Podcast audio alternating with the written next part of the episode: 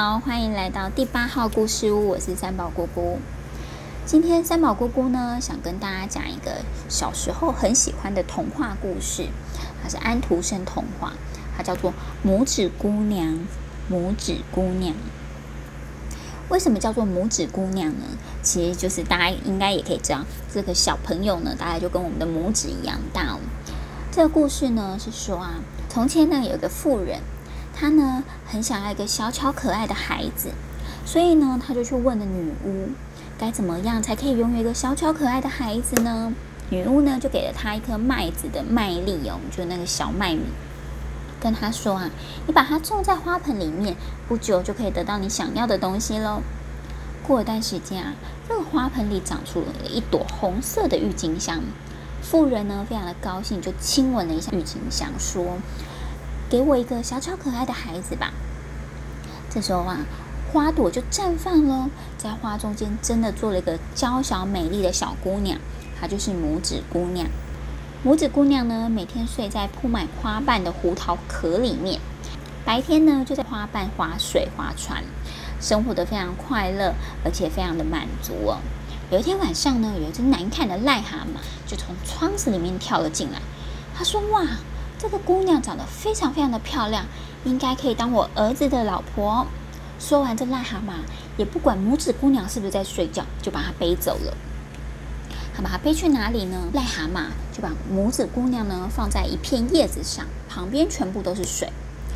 癞蛤蟆呢这时候就带着他儿子过来，就说：“以后啊，这个就是你的先生，是你的老公喽，你要嫁给他哦。”说完，他们两个就走了。拇指姑娘这时候会怎么样呢？他，莫名其妙就离开自己的家，也没有人问过他好不好。然后莫名其妙就有人说：“我马上就要嫁给这个癞蛤蟆了。”拇指姑娘伤心的哭了起来。她呢，不愿意离开她的妈妈，也不愿意嫁给这个她不认识的人，哭得越来越伤心，越来越伤心了。这时候呢，游游来了一群小鱼，他们觉得美丽的拇指姑娘太可怜了，于是就用嘴咬断了这个叶子。拇指姑娘呢，跟着叶子啊，顺着小溪飘啊飘，来到一个大森林里面。这个整个夏天啊，拇指姑娘都住在这个巨大的森林里面，每天喝露水啊，喝花蜜啊，过的生活非常的艰苦。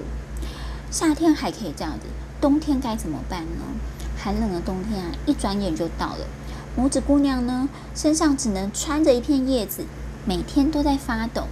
她就只好来到附近的麦田呐、啊。在一个田鼠的家门口停了下来，他拜托田鼠呢，是不是可以给他一颗麦子让他吃？好心的田鼠呢，收留了拇指姑娘。拇指姑娘呢，每天也把屋子打扫得非常的干净，还讲好听的故事，田鼠也非常的开心哦。这一天呢，田鼠就把拇指姑娘介绍给隔壁的邻居鼹鼠。鼹鼠家有一只快要死去的燕子。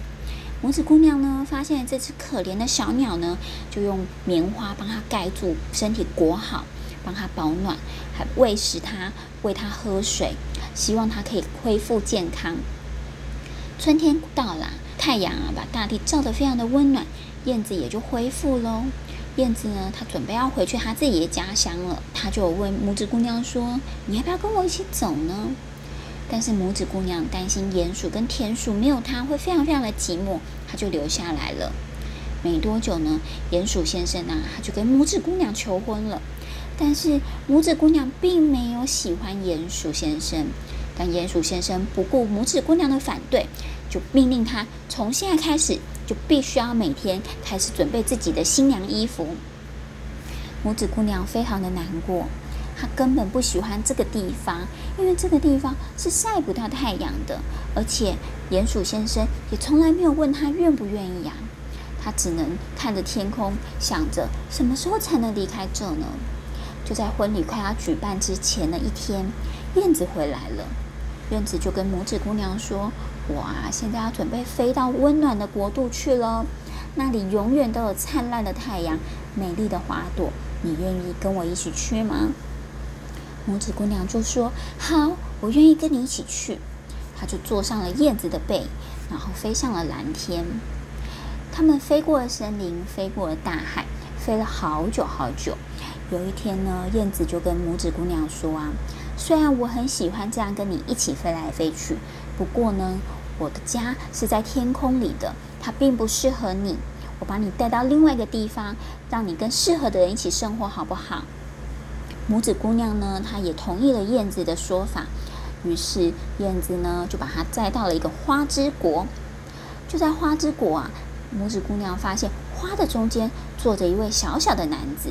原来啊，这个男子就是这里的国王，他爱这里的每一朵花，也照顾这里的每一朵花。当国王发现了拇指姑娘以后，也热情的招待她，让她在这里住下来。国王呢，最后他也喜欢上了这个拇指姑娘，他就问了这个拇指姑娘说：“我很喜欢你，我相信你也很喜欢这里。那么，你愿意跟我一起永远住在这里，让它成为你自己的家吗？”拇指姑娘啊，她非常非常的开心，因为第一次有人问她愿不愿意、喜不喜欢，所以从此她就住在这里，过着幸福的生活。童话故事啊，最后都会有幸福美满的结局。但这个故事里面呢，小朋友有没有想过，为什么拇指姑娘最后会跟国王住在一起呢？是因为她是国王吗？还是因为她是喜欢这里的环境呢？三宝姑姑小时候并不太理解，为什么最后拇指姑娘选择了住在花之国。可是啊，想一想以后，原来啊，是因为有人愿意问你，你觉得好不好？你愿不愿意？他尊重你的意愿，所以当你喜欢跟不喜欢的时候，都可以勇于表达自己的意见，而对方愿意听你的想法，这是一件很美好的事情哦。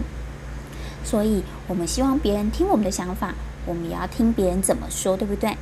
希望你会喜欢今天的故事，我们下次见，拜拜。